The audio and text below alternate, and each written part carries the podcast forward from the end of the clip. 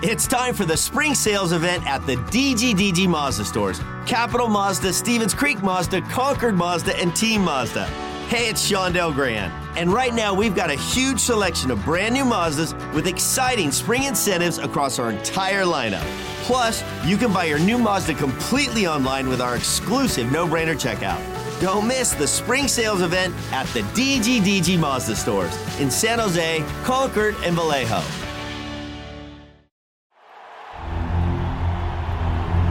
It's time for the Sharks Morning Skate with all the latest on San Jose Sharks hockey. Here are your hosts, Dan Rusanowsky and Drew Remenda. Well, the sounds of skates on the ice, and pucks hitting sticks, and all of those hockey sounds are always special on every day. Tonight, the San Jose Sharks play the Los Angeles Kings. But what's special about the sounds of those sticks and pucks right now, Drew? We see a player on the ice that we haven't seen in a while. Yeah, one guy uh, skating, stick handling, working out, doing some drills. Sharks captain Logan Couture. Um, and that's good. Uh, we know that we've seen Logan in the uh, dressing room. We've seen him in the rehab room. We've seen him just sitting around talking to everybody. We haven't seen him on the ice very much, and this is a good thing to see. Uh, the, whatever the injury was, has been a slow recovery. And I know it's a it's an injury where he needs to rest as much, and sometimes it can flare up again. But right now, seeing him out there, and this is apparently while we were on the road, I've been a consistent thing. He's been out on the ice on a daily basis. That's good news for the Sharks. But this is different, and this is why it's different. It's because he's out there when the team is out yeah. there for practice. And maybe you can explain kind of the protocol of injured players, especially guys that are injured on a long term basis, and their connection to practice on the ice. Yeah, you would normally never see them out before the before practice or during practice. Um, if it would be after practice, once practice ends officially, um, the injured guys would come out if they could skate, if they could come out, they would come out after practice and work on a few things, and try to get try to get back to some skating speed, run some drills, um, try to get their cardio up skating wise. You can do all the bike work in the world, you can do all the gym work in the world, but there's nothing like playing a game and playing hockey and skating. So normally you wouldn't see them out here beforehand. This means, and I don't want to get people's hopes way up but you're going to see him soon but it's he's closer to coming back than he was ever before this season. And boy, the Sharks have sure missed him for these 31, now 32 games on the season. Tough loss in Arizona, one to nothing, but a tougher loss in Colorado. It was a strange game. It started out with that ejection of Jacob MacDonald on a play that I thought was maybe borderline, but maybe not. I, you know, the way they're calling it, again, uh, I guess it's it's consistent to the, what the league is doing. But Jacob MacDonald's not that kind of a player. But the Sharks were put behind the eight ball there, and then Calen Addison went down, so they were down two skaters. So they were down one forward, down to uh, 11 forwards, and they were down to five defensemen. I think that actually hurt more. But yet the good news is they scored two power play goals, both of them by Tomas Hertl. They've only managed to do that a couple of times this year. And Hertl has three multi-goal games, including one hat trick, and he continues to provide the leadership that's been sorely uh, missed from Logan's not being available. Yep, 100%. I've, I've been so impressed with Tomas this year. I've said it over and over again on our broadcast and on the morning skate. He has been he has been a revelation this year as far as uh, how he has changed as a person to become the leader that the Sharks needed in the in the void of uh, Logan Couture's injury. When I look at the Jacob MacDonald hit, and this is something that you know we've talked about again and again, um, it's the responsibility of both players. But that one, Jacob's not that type of player, but he hit him from behind and cut. And cut. We knew it was gonna. We knew it. And, he, and he got cut. Yeah, we knew it was gonna happen. We knew it was gonna be. We, you, we, we called it right away. That's the right way to do it. For the NHL, is the right way to do it.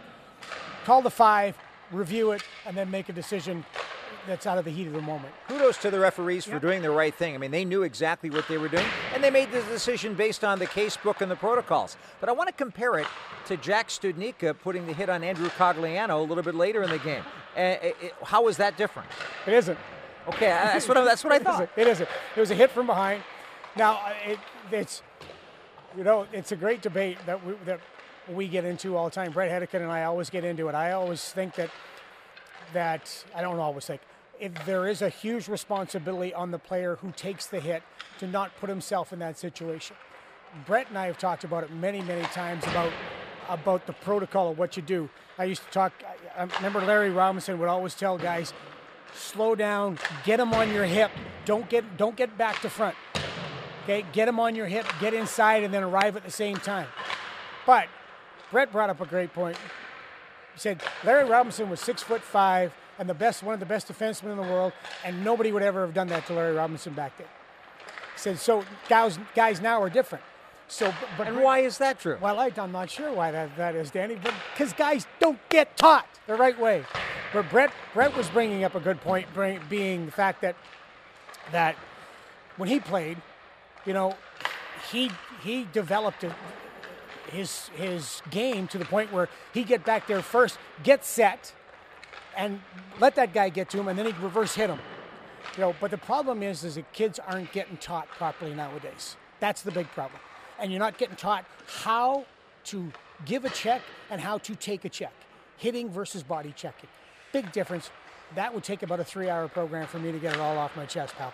Well, I, I, can help you with that a little bit because I think that the phrase hit, and I always have said this, should be replaced with a BC stat for body, body checks check. where you're, you're removing the puck carrier from the puck yeah. with your body. Yeah. That's that's that's the definition of what is now called a hit in my mind. But here's the other thing about this whole hitting from behind thing.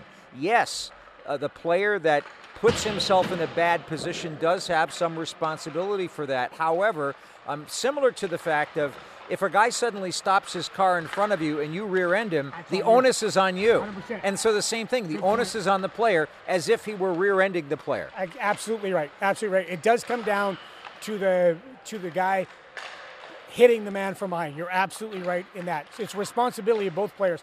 But the guy checking, going in and trying to make the check, the major the major onus is on him. Anthony Duclair missed the last game. My guess is he's probably back in in this game.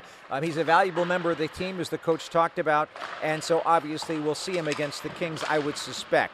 I'd also suspect that. Uh, you think we're going to see Mackenzie Blackwood tonight? We're guessing right now. You think we're going to see Kaapo? I think we're seeing Kaapo tonight. I didn't mind, like, overall with the Sharks last game, I didn't mind their effort. This game, though, you're playing the LA Kings, who are a tough team to get through in the neutral zone. You're not going to generate a lot of chances.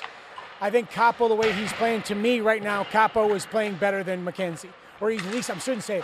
He's getting the saves. He's giving the saves that the Sharks need more than Mackenzie. So I would say that Kaapo's the guy tonight. Well, it's going to be interesting. And, and, the LA Kings on the road have been lights out all year. A little bit of a lull in recent games. They came back and they beat the Seattle in the shootout last game, but uh, they finally lost in regulation on the road. This team is outstanding away from home, and the guy that's uh, really stirring the drink, in my opinion, is their captain and leader, Anze Kopitar, one of my favorite players to watch in the National Hockey League. And we're going to get our first look at him tonight. Uh, if I'm not mistaken, he's got points in all road games except one. Yeah. That's an incredible number, and that's a big reason why the LA Kings have been so good for so long. Let's not forget about Drew Doughty, too. Uh, these both these guys are uh, near the top of their positions in scoring points against the San Jose Sharks in their career. If I'm not mistaken, I think Anze Kopitar is either fifth or fourth all time against San Jose in scoring points. Part of that's because he's played a lot of games, but part of it also is because he's just such a good player. Great player, great player, great person. Drew Doughty has been re-energized. We thought he was done years ago. That's a team that is very well structured, play to their system. They have a definite identity. It's going to be tough for the Sharks to get through the neutral zone, so puck management is going to be a huge key tonight. And the reason why is because you look up the middle behind Kopitar, you got Phillip Danault, Pierre Luc Dubois, who's a huge addition, and Blake Lizotte's a real pain in the neck to play against. Then with Drew Doughty, you got Mikey Anderson on defense. So that top pair is really solid. That's really the key pair. And uh, kind of interesting going on in goal. We're going to see what they do in this particular game. David Rittich, you never know, might get a chance to play. Cam Talbot's been the starter, but Phoenix Copley is uh, on the IR. So they have their goaltender issues, but not as bad as some other teams. No, absolutely not. They've still got strong goaltending.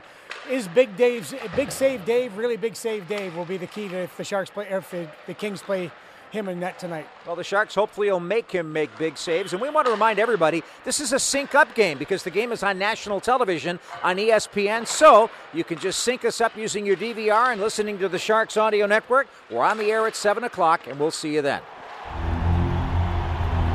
You've been listening to the Sharks Morning Skate. Make sure you're listening all season long to the latest Sharks news and information right here on the San Jose Sharks Audio Network.